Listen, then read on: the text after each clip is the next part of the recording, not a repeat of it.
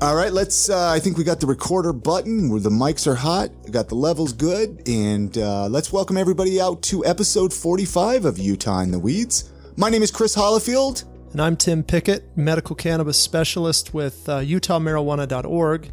And this week we have uh, an interview we recorded with Bob Waters, friend of mine that I've known for a year, but a deep knowledge of the cannabis space and some good opinions about you know what is wrong with the law and what needs to change. Yeah, Chris. Oh, he was very opinionated, and I couldn't believe how vocal he was. Uh, I, I don't want to give too many spoilers here, but he was basically like, "Hey, I want to grow, and I don't care what you think about it." yeah, and, and you know what? The guy. What else is really interesting about him is the way he got into cannabis. His like his knowledge of of what works for him as a patient. So he has both this this activist side and this patient side, which is it's an interesting conversation. I like Bob a lot, and you know he's helped me expose our you know our business and and um, he talks to a lot of patients on Instagram.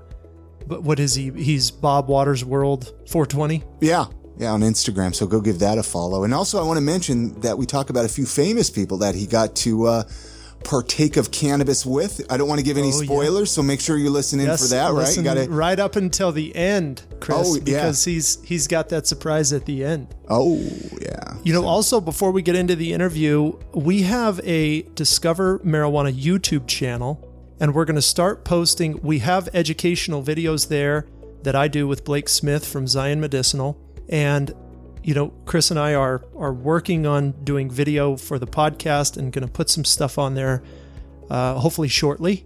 So I want to give a plug out for that before we get into this interview. Absolutely. And uh, make sure utahmarijuana.org slash podcast is where you can listen to all the podcasts on the uh, website, as well as just subscribe in any podcast player that uh, you listen to podcasts in. Also, go on utahmarijuana.org. I don't know if you mentioned this, Tim. You got tons of great articles on there as well for people that want to get educated uh, learning about the, the laws here in Utah, as well as even, you know, how to get your card, what to do once you get your card, so on and so forth. So, yeah. Um, let's get Excellent. into that interview though with Bob Waters. I don't want to hold people up here too much. Um, anything else you want to mention about this? No. Or I, I, am excited to play it. Yeah, this is a great one. All right, guys, here we go. I told my family that I want to go to California. I wanted to uh, get into the cannabis industry and I wanted to hang out and smoke weed. And wouldn't that be cool if I could hang out with like Dr. Dre? Now, how long ago was this? It was 2018. Okay. So it just a couple early, years ago. Early 2018. Yeah, yeah, yeah. I, at that time, I was working up at the uh, Standard Examiner at the newspaper.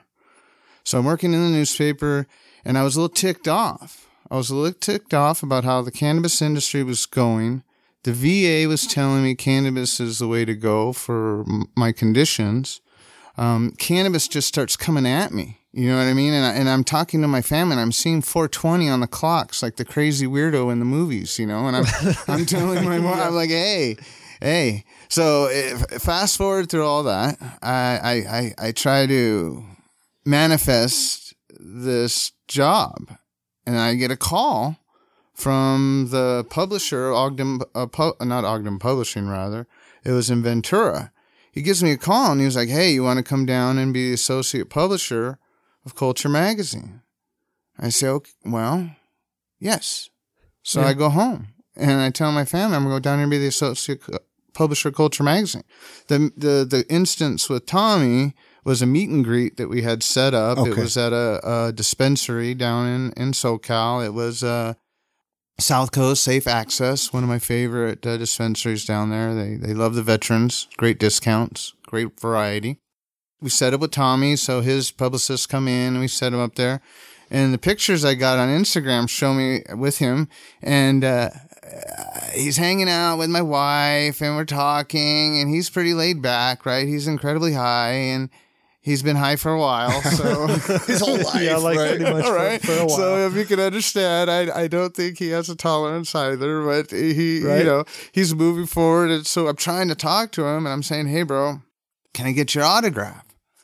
And he's like, sure. You know, okay. So I grab a joint, one of his one of his pre rolls. I'm gonna have him sign the joint. So in the pictures, he's he's arguing with me. He says, "No, man."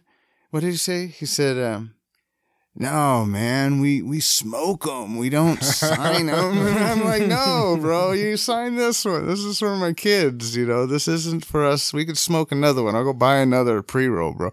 And well, so he signs it. Yeah. So now I have this little pre roll side by Tommy Chong, which I love. Right. Nice. Cool. Uh, I've been tempted to smoke it a couple times up here in Utah since I got back, you know. but but so that's During those hard moments, you're Yes. just now. You mentioned Ventura, man. That's my hometown. Man. Oh, That's where really? I- did you live in Ventura, or this just happened that this thing was in Ventura that you had to go to? right. So they do like uh like the city weeklies, the publishing company Yeah. out of there, and I was actually living down in Irvine at Okay. the time, working the the mag the publication culture was pu- uh, located out of uh, Corona. Okay. Okay. Yeah. Yeah. You just mentioned Ventura. My ears perked up. Yep. I was like, oh my gosh. cool. You know, No, so- Ventura, beautiful. Love Yeah. the coast. We love going down through Malibu and then looping around the horn there and dropping in, uh, just going through the base and, and all that in Ventura. Love it. Now, I imagine your history of cannabis goes back further than 2018, right? Yeah. Um, probably when I was about 11 years old. That's when I was. So, like maybe five or six years ago, then. yeah, right. Quite a while ago. No, yeah, I was a I was a kid. The first time I was introduced to cannabis, I my, we we scored a, like a nickel bag from from a guy that was local in the area, probably about eleven or twelve years old. Oh wow. Yeah, Did you grow up around it after that? Did you notice it was everywhere in the like in the community you were in, or was it just was it just like kind of everywhere else? Where were you? Uh, well, my you family had the album Up in Smoke, right? So it was like played on the stereo. You grew up around it. Roaches are in the ashtray. Got it. So it was it was really more like this this was normal in our in my family anyways. Cannabis was normal in my family to some extent. And if not directly like in the household, in the community, you know, you meet the, those they meet, you get to see things like that. Because I remember when we were talking one time, and you and I have known each other a, just barely over a year now. Right. But um, we were talking about RSO, Mhm. right? Because I have a patient that needed some RSO, and we were talking about it. And you had said, like when you were growing up, the adults around you, uh, when you were introduced to RSO, they were like, "Yeah, don't mess with that shit. That's medicine." That's correct. That's correct. Well, because it's just so strong and it's the potency and the concentration too that anything, anything, when I was growing up, anything outside of the whole plant, any concentrate was kind of frowned upon. It was something you're, you're taking it to a different level. Hmm.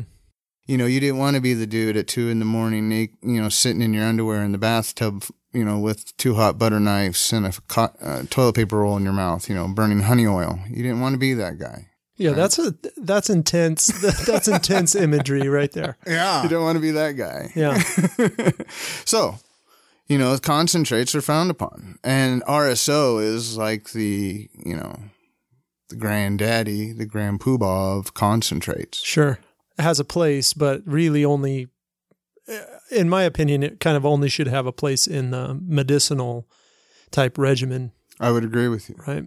It's just, I, I just don't see that any, I'm of the opinion that any substance that's that strong, that concentrated, is probably not good for human consumption in general, unless there's a specific reason RSO would fit that. I would agree. I think once it's manipulated outside of the whole plant, then we're taking it to a different place. Sure. Um, and, and then, and then where are we going? Obviously, uh, I think like Bob's condition, let's say, versus Mary's condition and, and what, what she might need and he might need and the variables thereof, the, the whole plant can provide perhaps what that individual needs. Cause I mean, we have the system to embrace the cannabinoids. So if it's there and she's ill and the plant can fix that at a concentrated level, I think that's awesome. And that's a, that's a one-off case. I think should be partnered with obviously their medical provider Right. and it, it's something they work together on. And so RSO can do that. RSO can put you high as a kite for a year and a half and cure cancer. It, it can do that, you know, but um, somebody that's dealing with PTSD is not dying from cancer. Right. It's it's not that it's not it's it's not Yes. anything other than non-comparable. scientifically. I just, right, right. And you, you talk about RSO and curing cancer, and yeah, there are there are cases. We we had talked about this with uh, Blake Smith at Zion Pharmaceuticals that there is. It's like about one in a thousand cases where RSO will shrink a tumor. At least now, what now we when you're know saying of. RSO, Rick, Rick, Rick Simpson oil. Yeah, yeah, yeah. For And people that aren't familiar. Right, right. right yeah. it's just it's a really really concentrated cannabinoid product it's not uh, available in utah talk to so what do you use cannabis for now medicinally Well, medicinally, uh, I'll microdose microdose through the day to deal with the pain. Like we got a storm coming because I couldn't get out of bed this morning without smoking, and normally that's not the case. I know a storm's coming, and I'll, but I'll microdose through the day because I have spinal fusions and I have a lot of heavy metal in my body. Uh, so the chronic pain that goes with that, the the the sativa hybrid, allows me to function throughout the day to to a pretty articulate level. I'm able to go to school and function and work and, and all that good stuff. At night, I'll use a heavier indica. Uh, I suffer from PTSD. And uh, when I say PTSD, I really just mean like I suffer from the nightmares of war that haunt me. And in order to put them to bed, I gotta, I gotta, I get, I, I smoke indica so I can sleep. I don't want to dream and I prefer you know that way way way over what what I had chosen previously, which was alcohol. And uh, Now, are you drinking any alcohol? No. now? completely got off alcohol, yeah. all, all cannabis. Correct. That's awesome. yeah you kind of have a, tr- a trifecta there with the chronic pain the ptsd and the addiction oh yeah, and I'm a gastric Change, right? bypass. oh yeah So it was like, here, have a beer. We all have a beer. You have one, I have three. You have two, Yeah, I have right. six.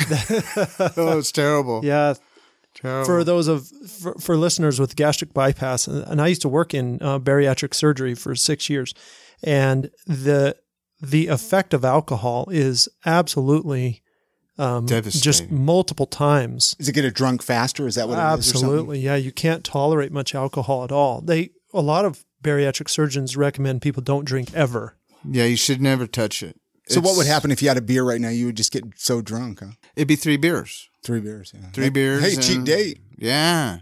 It's awesome until you're like the dude in the back. You're in the closet, right? You're in the closet with your box wine because you can't drink carbonated anymore and you can't get it in your system fast enough. Yeah. You're drinking it as fast as you can, but you're puking it at the same time because you're just full. And this was you. It was like Caligula, only they weren't tying off the end. You know what I mean? It was just like coming out my mouth. It was no, that was me.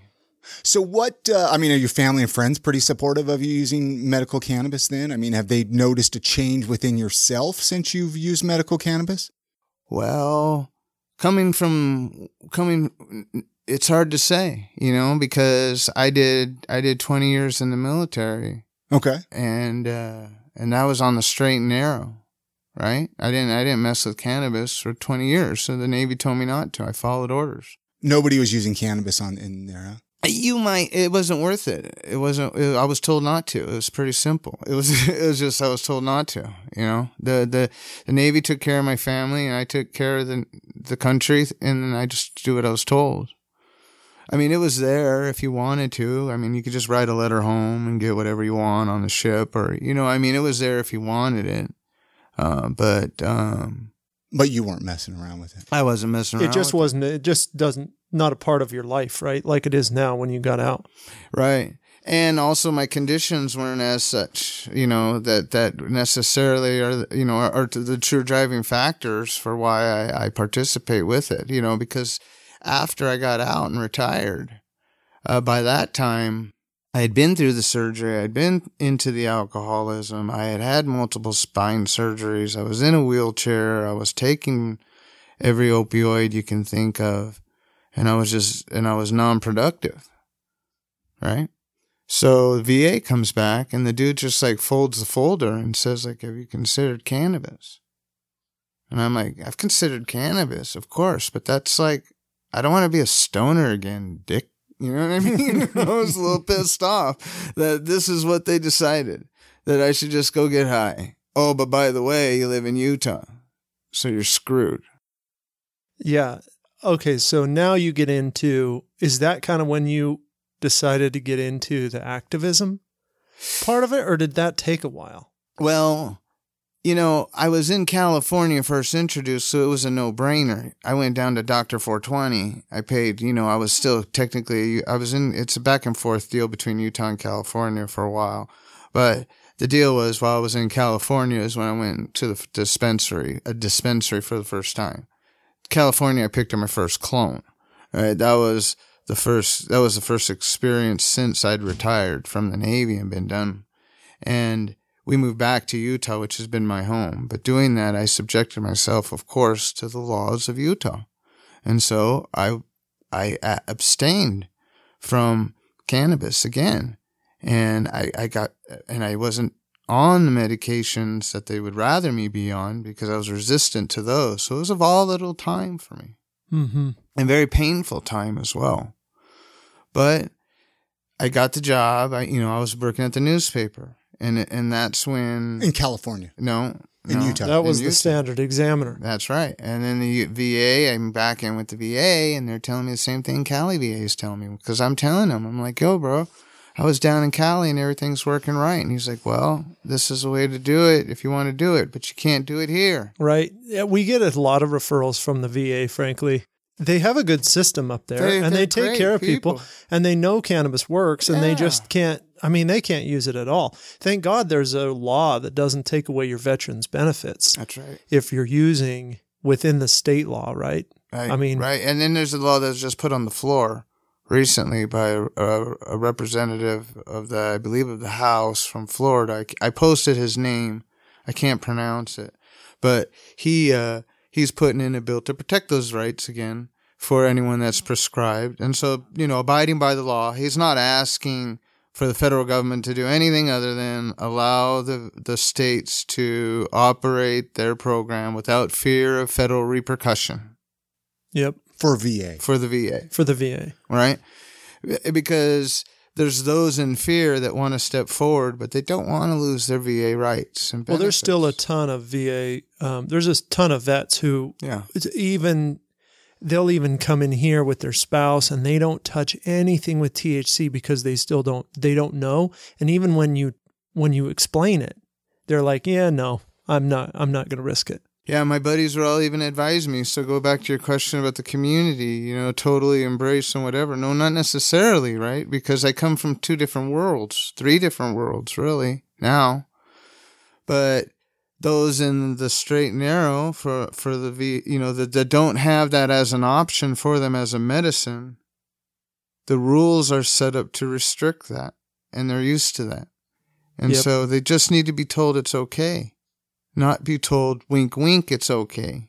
As long as they have their medical card in Utah, it's okay though. Correct. Correct. Yeah. Yeah, I mean, as long as I just and want that- people and to that know is, that yes. listening, right? Like, and hey, there's a li- federal law that protects the veteran benefits from Mhm. being taken away if you're abiding by the state rules, which means if you are smoking weed outside of the law, if you don't have a card, then you don't have that protection as a veteran. Yeah. And so that is the that's the caveat, right? We'll protect you, but therefore hmm if you're now outside of the law, then you might not be protected. so it's a good idea to get your card. So what do you do when the law is broken, though? Yeah, so talk to us about your opinion about that because you wrote a letter to the governor. I have a very About this. strong opinion about Yeah, that. and I don't. Yeah, I mean, like we agree on some of these things. And, and not you know, all even of though them. I'm in business, to, like I have this clinic and Right. and we do and and it's expensive for patients. And you and I have talked a lot about how to develop a program for low income and this cooperative. Okay, revenue is going on? fuel. yes, We start there. Revenue is fuel.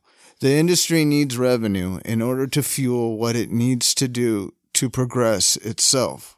That's the market, and, and that and and that's ever present. W- Without revenue, and normally, normally it comes from sweat equity.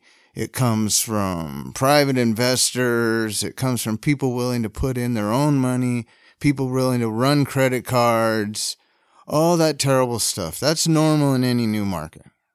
New industry, new market. This is for Utah, this is a new industry, it's a new market. And so it's okay.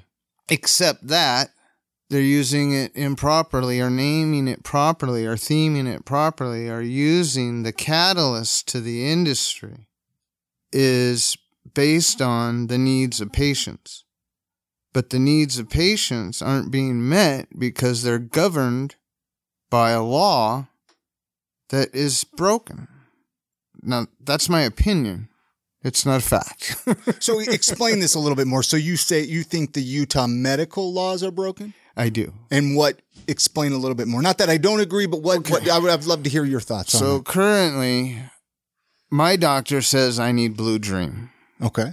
It's my medicine. He also says that I need a Mixapol. I need I need a stomach medicine. Okay. I go to Walgreens. I have no I have no doubt that they will have my meds or they will have them within a day or so.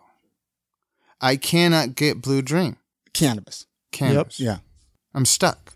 So would in, in most states is that possible? Like it's like let's say you had a card in uh, even a brand new state that just opened up. Let's say uh, what's what's one of the newest states that just opened up? Say Virginia, right? Virginia's new, right? Like Oklahoma's going Virginia, crazy. would you be able to go going there and get. Blue Dream if you? I mean, can you? Well, not uh, anymore. The I'm- law has changed to But I'm just curious. that. This isn't just a Utah problem, though, right? Like this is a common thing in most Mm. states that open up.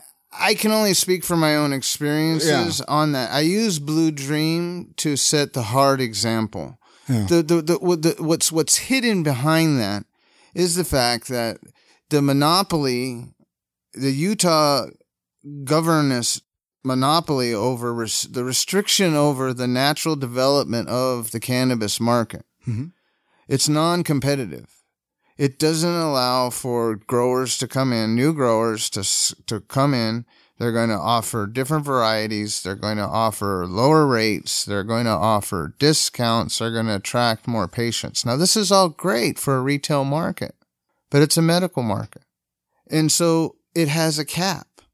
We, if we had the data, and I know the boys in Provo have it, Mhm. but if we had the data that could show us there are X amount of patients within the state of Utah that suffer from each of these different qualifying conditions, and they earn X amount of dollars per year, X amount of dollars per year, and then just do the math. It stops there. Yeah, you're saying that basically if you if you were to take the actual medical data and say here's how many people in Utah suffer from chronic pain Right?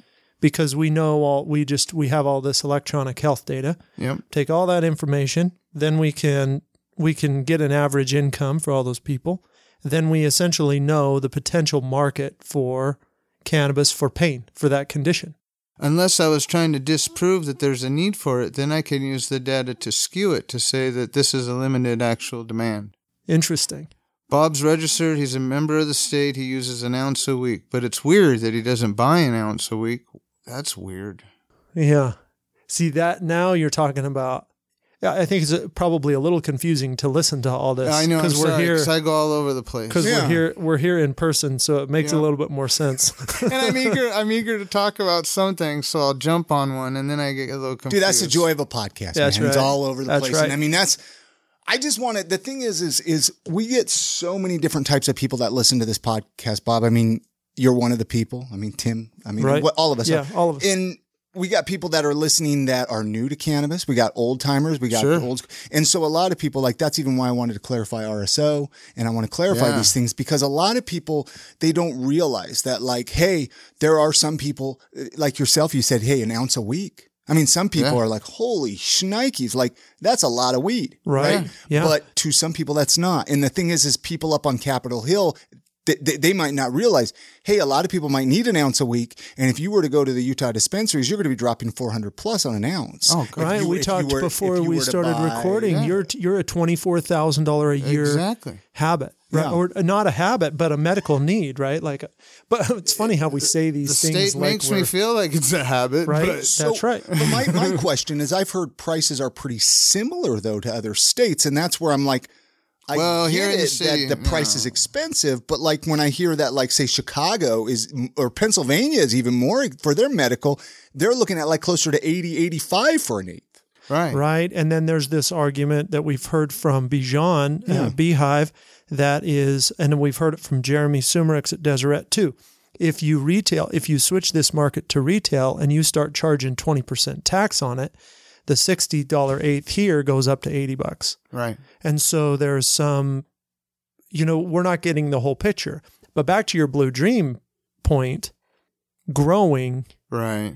keeps coming back as this thing that is missing from the and really it's it's people like yourself maybe who are in this what I would consider legacy users or legacy growers, people who have experience with the product, they know what they want. They could probably grow a plant or two, you know, Mhm. during the year. Yeah. And whether or not that's going to be your whole uh it, it might not be your whole medical intake, but it would supplement. Think about if you could grow two plants a year and get, you know, four or five ounces, yeah, that's that's a lot of money.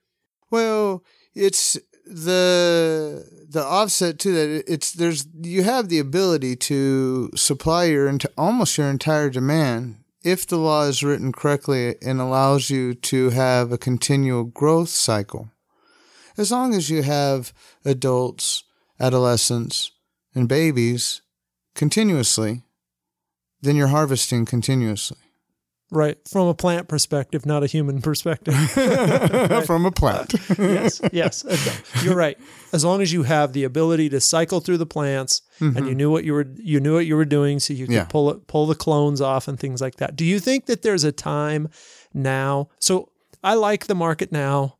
I think there are some problems with it, of course, uh, like everybody, but but I'm I'm in it enough to know, or my opinion is we should all just be patient with the with the way things are and let things settle a little bit more. But that being said, we run into patients who cannot afford, well, they can't afford the clinic fees. They don't want to go to their, well, they, they want to, or they don't want to go to their primary care provider. One, their primary care provider might not offer the service. Two, they don't know anything about cannabis and how to like help somebody. right. And so do you do you think that it's reasonable not to allow growing for now? The law is so anti Utah, it sickens me. The law in Utah. So well, let's talk about this then. Yeah, I mean, let's think about it. We as Utahns are, are a state of self providers. We are taught daily that we should be able to take care of our own. If, if there's a way for us to have a garden, there's a way for us to have a, s- a stu- a food stockpile. There's a way for us to have a little bit extra so that we can give a little bit extra. If there's a way to do that, that's the Utah way. The industrious state. Right. Yeah.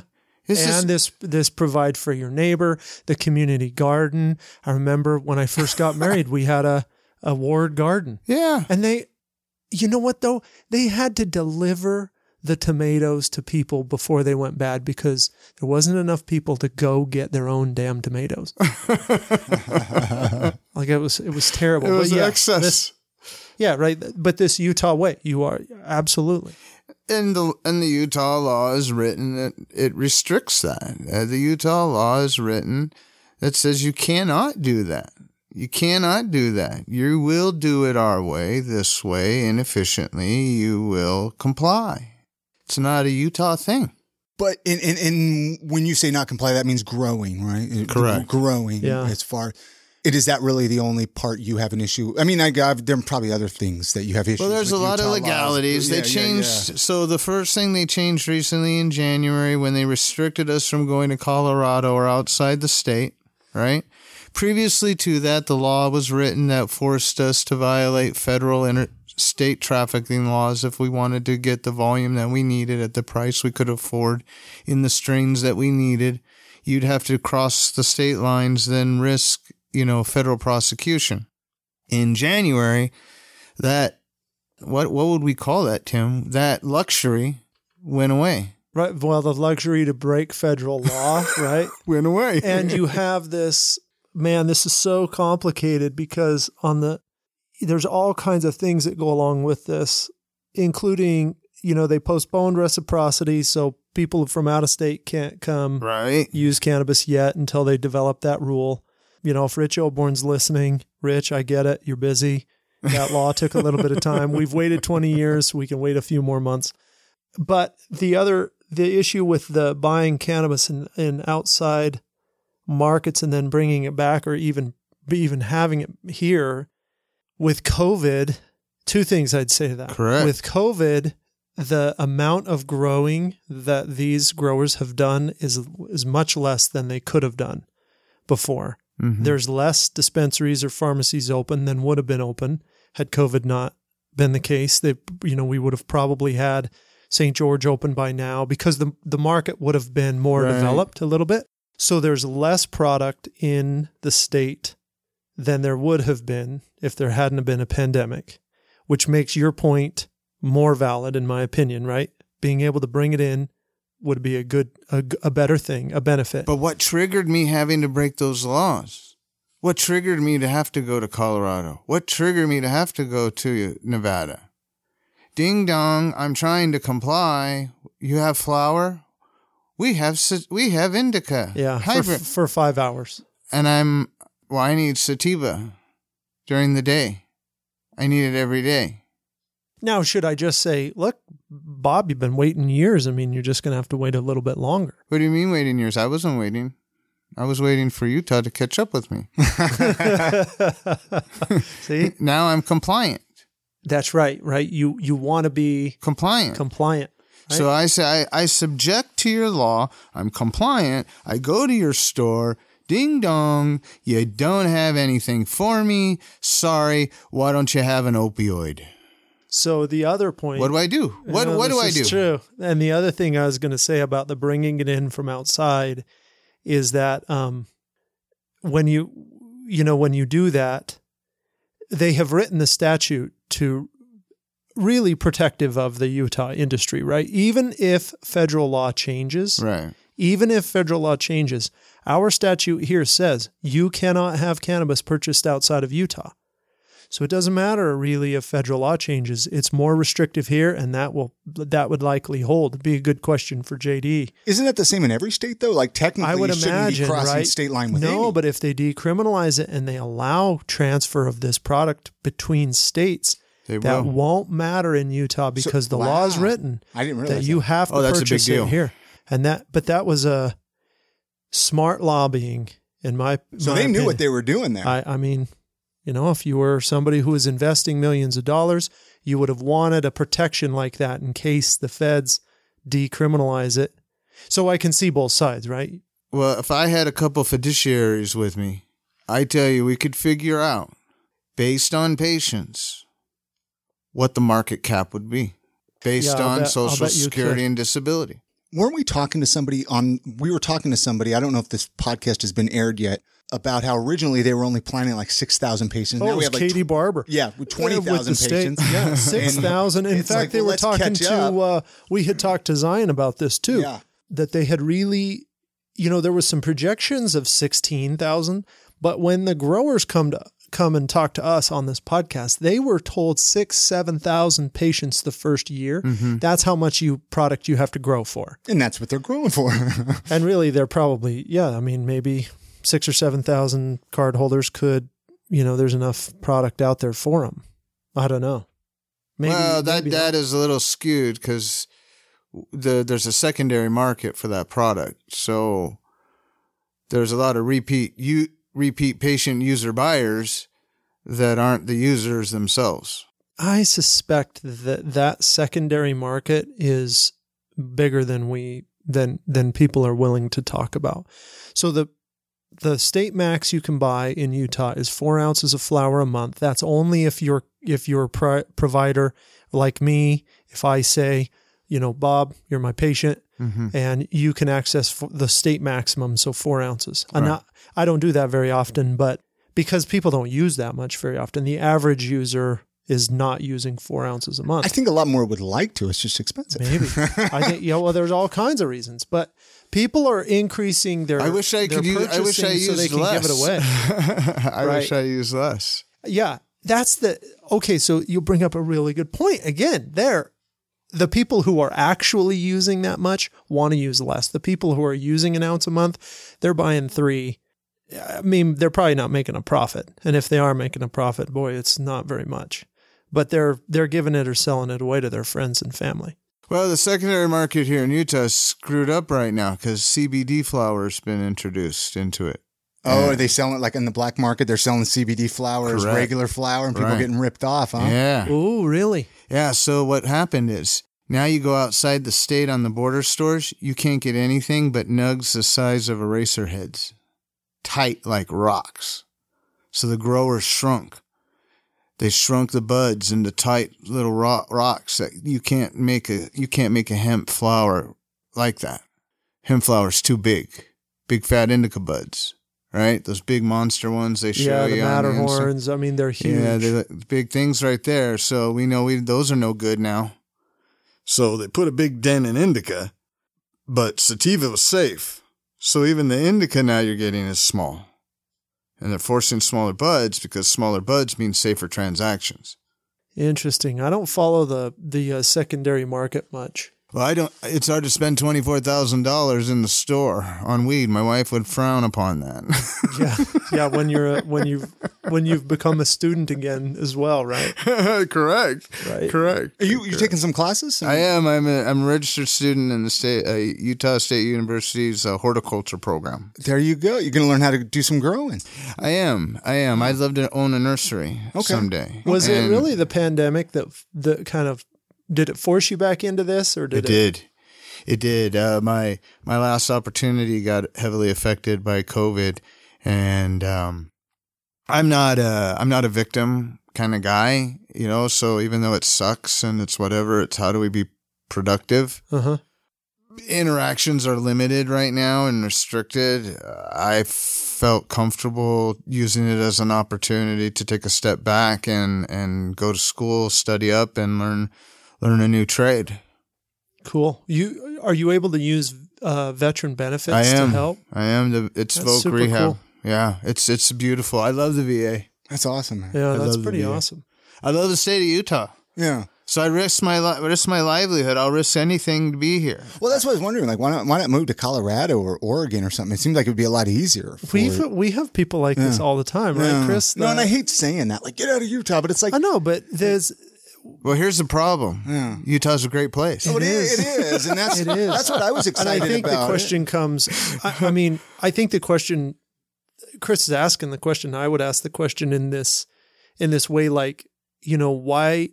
What about Utah makes you stay here? Because everybody stays. There's just so many people who want to be who want to be here. Yeah. You know, for whatever reason, agree or disagree with parts of this cannabis law. Or frankly, other things. I mean, Yeah. we're, the cannabis is not the only I, thing. I, that- I sent a very yeah I sent a very candid candid letter to the governor, Governor Herbert. I sent a very candid letter to the governor outlining a point paper of things that bothered me, and and I brought up a lot of the things we've talked about today, and I would say that his response was very eloquent. Oh, so he responded. Not him, his office. Okay. Let me let me resp- say that it's his office, but from his conti- for the from this constituent's office, the response back I got officially was that they they recognize that the problem exists with the laws, the program, and that we're working on it. And basically, it was saying be patient. Mm-hmm. What would help more more growers? Do you think that would help the law? Is that or home grow? Well, I think unfortunately you have to you either have to decide that you want a retail market Or, Or medical- Or, yeah. if you got BOGOs, if you got specials, if you got red lights, if you've got vans out front with the flappy little things, if you've got the, that's a retail market in essence. Yeah. That's not a medical market. And a I- I me- and a true medical market can't support itself. And that's those are the examples I, I guess I needed to hear because I, I didn't realize that, you know, and that makes sense to me because I've heard this time and time again. I'm like, well, what is it about it that people aren't aren't considering a medical? And I see yeah, that. I see that. and it's non-supportive. See, Cal- the state of California tried that with the Compassionate Care Act. Mm-hmm. They tried that. They used that as a springboard. yeah. They had patients. That's the standard rule. Okay, we're on a cannabis program. What do we do? Okay, let's show six trembling kids and babies. The voters will say yes. Yep. And then that happens. Well, in California, they use AIDS and uh, AIDS patients, uh, HIV, Yep. cancer, babies. Congratulations, you got a compassionate care program, Compassionate Care Act that rolls out.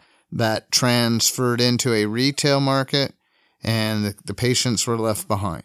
Now, the medical program in the state of Utah, uh, California doesn't exist. There's none. It just it doesn't matter anymore. Yeah.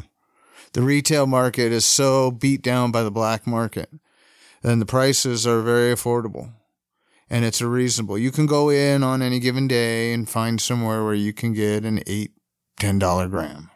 That'd be nice. Right. Wow. So here, There's top shelf, bottom shelf, mid shelf, but Sure. that's just a walk in price.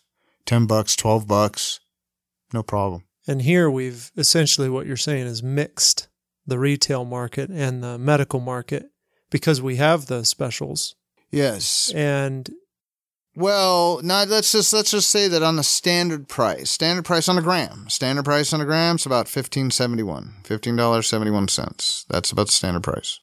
The problem is with cannabis, anyone that's been using it for a while, you get deals on volume.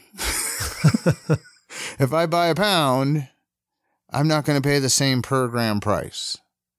If I buy an ounce, if I buy a quarter ounce, if I buy an eighth, if I buy a gram, kind of like I don't know, but that's just the way the industry's been ran. yeah And that's the way that, so the people we bring in, we import people from other markets, we bring in habits, we bring in styles, we bring in people that are operating multi-state operations. Multi-state operation Tryke. Do you think they're going to write a SOP on everything for Utah and then an SOP for every different state?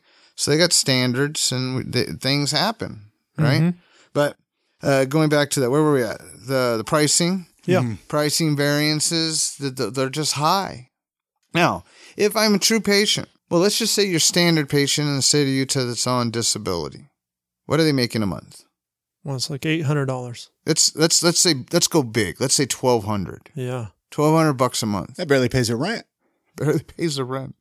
They're already Yeah, out. that's right. They're already out. We and and this is the conversation that you and I have had many times is how can we get the how can we get the cannabis into their hands to reduce the prescription medications that they have to take. correct Right? This is not about getting cannabis into their hands legally so they can use it on top of their medications. This is changing their life for the better. this is people breaking the law That don't want it. They don't want to break the law. They just want their medicine. they want to be compliant yeah. they can't afford it So what because would be, utah's making enough money what are they making three dollars on a transaction Yeah, three bucks on a transaction, but most of the most of the fees that the state makes are On are the back end, are right. on all on the back end, not on the front end. right It's the licensing fees and the testing fees. The Department of Ag, those testing fees, I think, are high. I don't know what they are. I just it, they're getting their fees somewhere.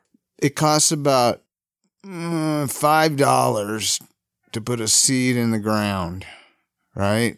If you if you buy it in bulk, let's just say five ten bucks to put a seed in the ground. If we were to try and do cost analysis on where is the restrictive on this whole pipeline, where would the restrictive chokehold be? It's going to be between the growers and the state. That's Yeah. where the money's at. And, and okay, that's fine. But then they also limit the amount of growers. So they're limiting their revenue. It's it's just they'll figure it out. It baffles though. They'll- my they'll mind. figure it out. I think. I mean, I want to hope they do. So you and I had talked about uh, more square feet. The growers need more. The solution is more square footage, yeah, and isn't gr- that on the hill right now? hundred thousand. There, there's more some, square footage. more square footage is on the is on the bill right now, and I think there's some pretty hard push to get them more more canopy. Well, if the deal is if they restrict, if they don't let them export, and they gave them all the square footage they need, we'd have enough cannabis. Oh yeah, they'll grow enough. I'm. I mean, Yeah, they'll oh, grow. Come on, right? Tryke, Zion, Wholesome, the Dragonfly. They'll grow They'll grow. pl- They'll grow as much as we need. S- as much as they can sell. Uh, They'll grow as much as they can sell. That's so, true. are they willing to drop the price to sell more? Man, this sounds like a retail market. Well, pri- if- so have you noticed prices are actually going Uh, up since they've opened? Because when they started, when Dragonfly started, they were selling an eighth for about 50, 55, and now it's tough to find anything for under 60. Oh, really? yeah, yeah. it's interesting. And it's it's interesting that I, I knew there was some. They had options before. yeah. And then they came in one time, and you could get. um And I love them. You know, Sure. I, I hate on them a little bit only because they represent something that I have angst with.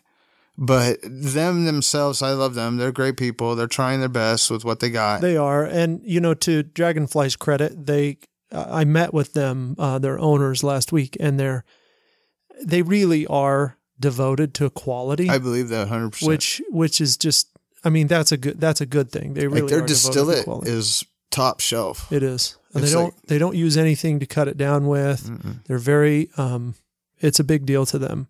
Yeah. So how do we get these people what's the idea of getting these the lower income people into the system Yeah. if we can't change the law?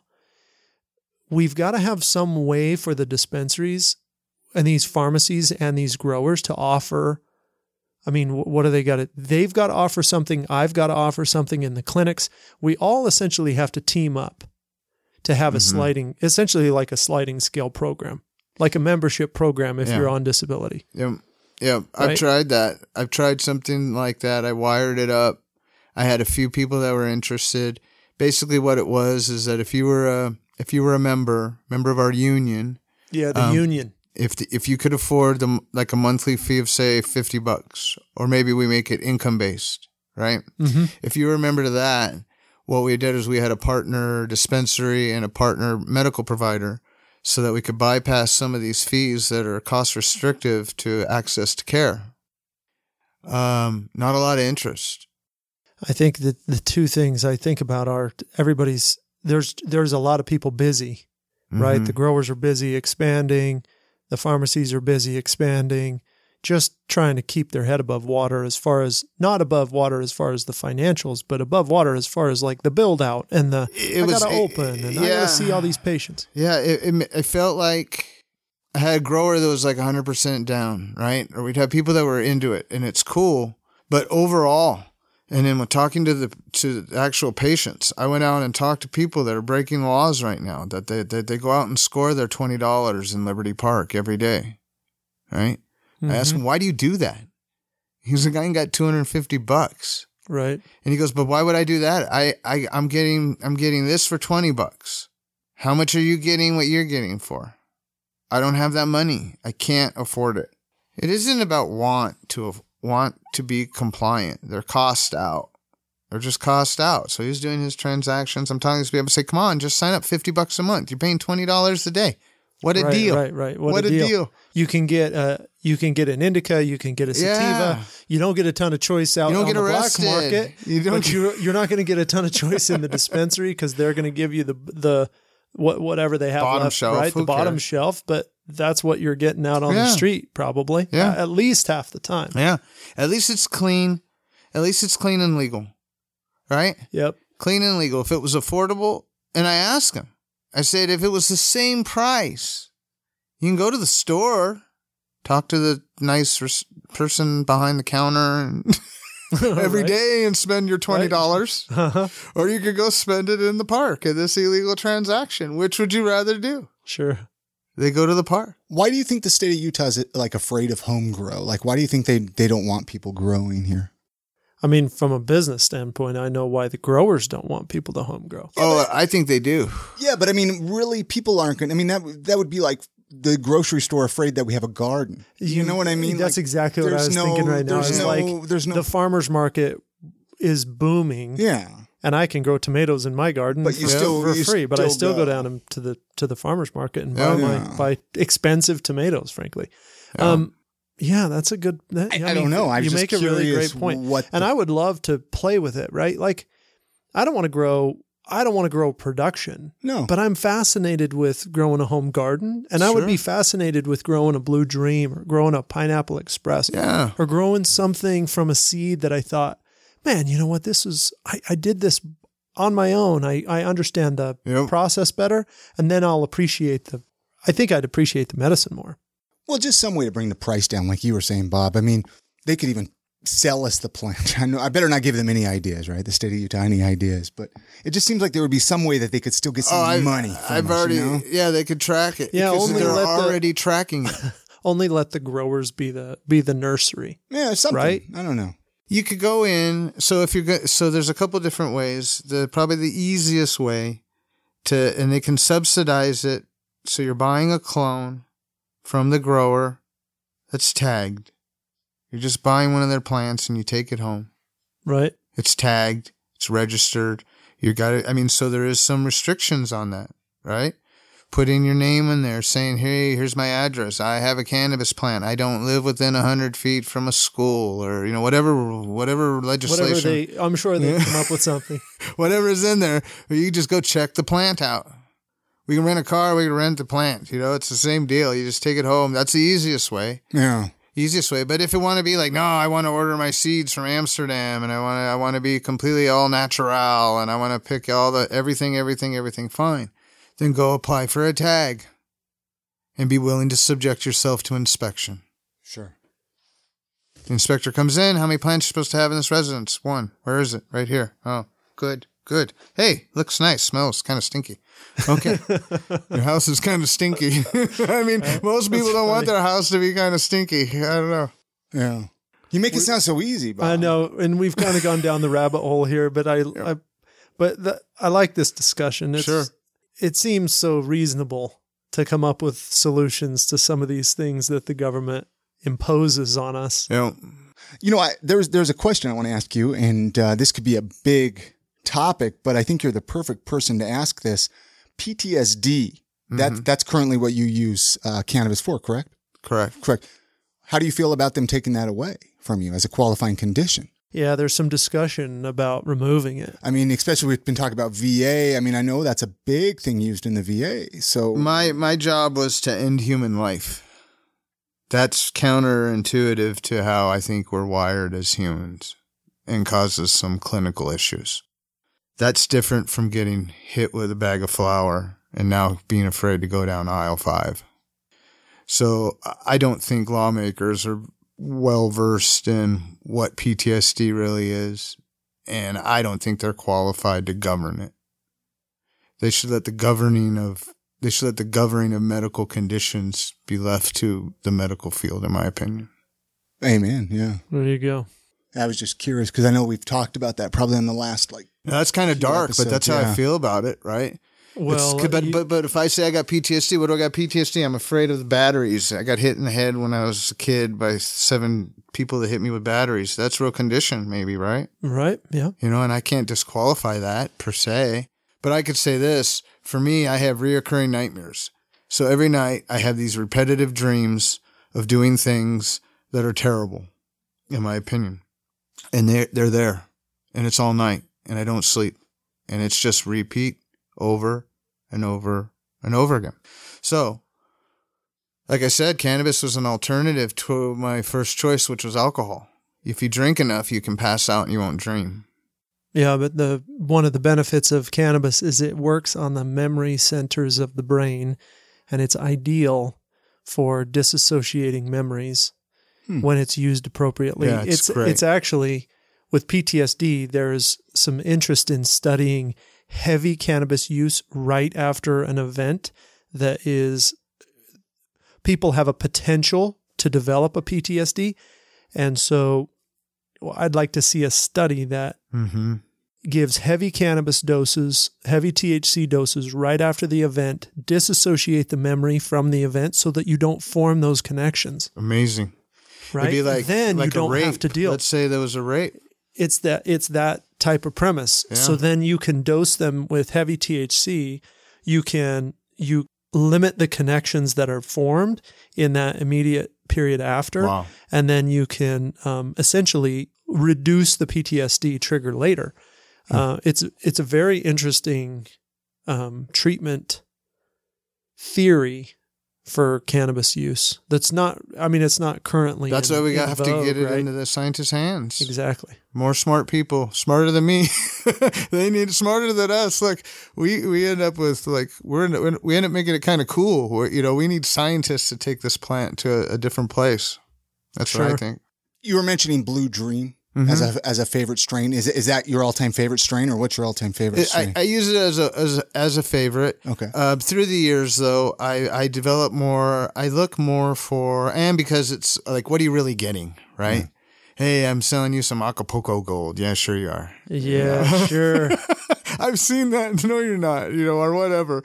But but but using the blue dream analogy or the specific profile, it, it comes down to that. What am I looking for in the terpenes? What what what what qualities in the terpenes? What quality in the plant that's going to be bringing these certain effects? And each strain, as we know, each strain qu- carries these different different levels and concentrations of different uh, chemicals, and it and it comes down to chemicals. And uh, Blue Dream, it seems it makes me feel good. It makes me it ma- it makes me comfortable Sure. and, and I love it. But I can find some of those similar effects in a different strain. Just a personal favorite. Uh, yeah. So that's that's how I feel about that. Just curious. That's It's something cool. we ask people. It's a it's a favorite question of ours. Yeah. What's your favorite strain? Well, this has been a great conversation. Yeah. Anything? I mean, what? I mean, I we could probably keep going. I don't know. Was I it- mean, what other topics should we cover with you, Bob? I don't know. I smoked Well, a we- joint with Eazy-E's kid. Let's talk about the Easy. about. Okay. Let, us talk about this. I'm a, I'm a fan of the Easy E guy. Yeah. You remember because it started with I told you why I got involved in cannabis. Yeah. Yeah. Oh I got my involved in cannabis because I wanted to go down. I wanted to have an opportunity to uh, smoke a joint with, Tommy Chong. uh, well, not Tommy Chong, it was Dr. Dre. oh, Dr. Oh Dre. yeah, that's right. It was Yeah, Dr. it did. Dre. 'cause I like gangster rap. I'm a gangster rap fan. I love it. so, anywho, uh, I, uh, where else? If you're a fan of gangster rap, where else or who else would you rather be smoking a blunt with And than Dr. Dre. E- Than Dr. or Dre. Dr. Dre? Well, Eazy-E. Easy, Easy, Eazy-E's Easy, pretty rest, good. rest in peace, right? Yep. Eazy-E's son. So how did you talk? How did you It's get connected? cool. How did you find out he was a so son? funny. I, mean, what- could probably recite some of those songs Yes. from when I was a kid. Yes, Easy it's E. beautiful. Well, uh, I had the luxury of being introduced to to Little E and and Little Easy E and E three and Big A. I got to introduce them through a company called Nugl. I had the opportunity to work with them for about six months. It's a tech company. Uh, and they're part of uh, Rich and Ruthless Records, and we done they were doing work together at the time. Uh, put together a magazine for them. very cool. Um, it was all great stuff. They're a great company, good people, and, and, and it was a wonderful experience. It really was cool. That's cool. It's that's that's the story of my life. I, I survived a volcanic eruption. I've been in a volcanic like a, like a real one, like, a, a real real volcano, not not not a volcano that you smoke out or vape no, out of. no, no vaporizer. No, we could go for days, but uh, that's funny. Easy E. Chong. Dude, that is so cool. I mean, I would ask you. I mean, do you want to get involved more in the industry at all, or, or are you kind of happy the way it is, what you're doing right now, just as a patient, or what? Where do you see yourself going with all this? Well, but first and foremost, obviously, I want the home grow, some type of home grow opened up, and and I'm not beyond it being very restrictive, because I think that there's there's value, there's a connection in value with growing your own food, your own medicine is your own your own crop, your own. There's a value to that, and uh, I I think that's that's really tied to a right that I should have. I, I think that's being a little too restrictive. It can be ruled. It can be governed. Other states are doing it. It's not that hard. And they're not going to lose money either. Most people won't, don't want a stinky plant growing in their house. No. and even in the backyard, they can reek. They're very aromatic, right? I enjoy it, but not everyone's situated. Or if I'm next to a church, you don't want somebody growing 30 plants in their backyard right next to a schoolyard. Yeah. You don't want that. So it, it needs to be controlled because humans need to be controlled, unfortunately. That seems to be the case, anyways. So just going back to that, that's something I'd like to see happen. Yeah. Home grow. That's important to me. A- Any other questions for him, Tim, or should we wrap this episode up? Not right now. We'll bring you back around Yeah, when the laws change, Bob, Yeah, I mean, any any final and when the words union gets uh, gets up and running. I, I, I if anyone, you know, we'll see. Uh, there's a Cannabis Patient Union. It's on Instagram. People can find it if they want to follow. And Is I it can- Utah Cannabis Patients Union? Uh, nope, just Cannabis Patient. and this, on Cannabis Instagram. You said. Uh-huh. Just follow me. and that's And that's your that's that's how people can get a hold of you too if they wanted, right? yeah, Okay. yeah. Okay. Absolutely. And we'll see. We'll see what happens. Uh, people have to be willing to register. People have to be willing to partake. It's going to take, it's going to take some early adapters, I think, initially, and some people willing to risk taking some chances. Um, I, I, I unfortunately think that the lack of interest is going to be from the legislative side Yeah, I because they'll shut us down. We're creating an insurance company. essentially is what yeah, it's what the union would do with this membership type program and and everybody involved. Yeah. Yeah. So that's that's why I think it just came down to lack of interest. What's your uh, handle on Instagram? uh, I, uh, Bob's 420 World? Bob's Oh, that's 420 you. World. I, I was. I know. I follow you. Yes, Bob's that's 420. me. That's you. Yeah. Oh, yeah. Okay. Okay. Okay. Absolutely. Well, it's good to meet you. Hey, pleasure. That's so cool. Yeah. So reach out to Bob. Get in touch with him. yeah, please do. yeah. Um, let him know you heard him on Utah in the Weeds. You know, let him know you heard this episode. Absolutely will. And, and I'll put, and I've been a little lazy to be truthful. We've been distracted by afraid of dying from COVID. I got to Yeah. focus a little more on it. Yeah, And, and I'll put a push and, and let people know about the, the podcast here. I think Yeah. this is great. Yeah. And then, and then we'll see if we get some people interested, we can move forward. I've had some interest from the grower. You know, Yep. we've had talk. I'm. I mean, we're definitely interested, and we have locations, a lot of places. Um, going to St. George, going to. Um, uh, we- we'll be in the areas where people need the like the medical side of it and the recommendations and talking to people like what they could try, what the all of that medical and education side. We are 100% on board for to help with that system because I agree. I agree that revenue Well, let's fuel. get together because I want to, I also want to make sure that we're protecting you and, and, and what you've built. You know, right you've right done Well, some great like you said stuff in the very very beginning i mean revenue is fuel and Yep. you have to have fuel or else Correct. we can't keep the lights on That's correct. right That's and absolutely so correct. but there is a growing number of people in this state who need help Great. right Well, let's do it. Let's help them. Let's do it, guys. Really quick. I know we mentioned at the beginning how people can get a hold of you, Tim, but let's run down that list real really fast. just uh, utahmarijuana.org slash podcast that's where the podcast lives and if you need to get a hold of us utahmarijuana.org And- that's the best place to get a hold of me and reach out to either Tim or myself if you're interested in coming on the podcast. Patients, doctors, uh, growers, whatever. If you're involved at all in the industry, even if you've never been on a podcast, right? Like most of the people Oh, that come yeah. through, I'm sure Bob, this is your first time coming on a podcast. No, or you've been on a podcast. No, this is my first time being on on a podcast. You were a pro, man. Yeah, I was on uh, Money TV once. Okay, okay. I, had a, I had a suit and tie. You never would have Yeah. recognized me. So so reach funny. out, leave a review, and then go listen to my other podcast, I Am Salt Lake, and then well, everybody will be happy. So all right everybody I am Salt Lake. I know that. I know thanks that. bob All right, you're welcome. stay safe out there everybody Thank you.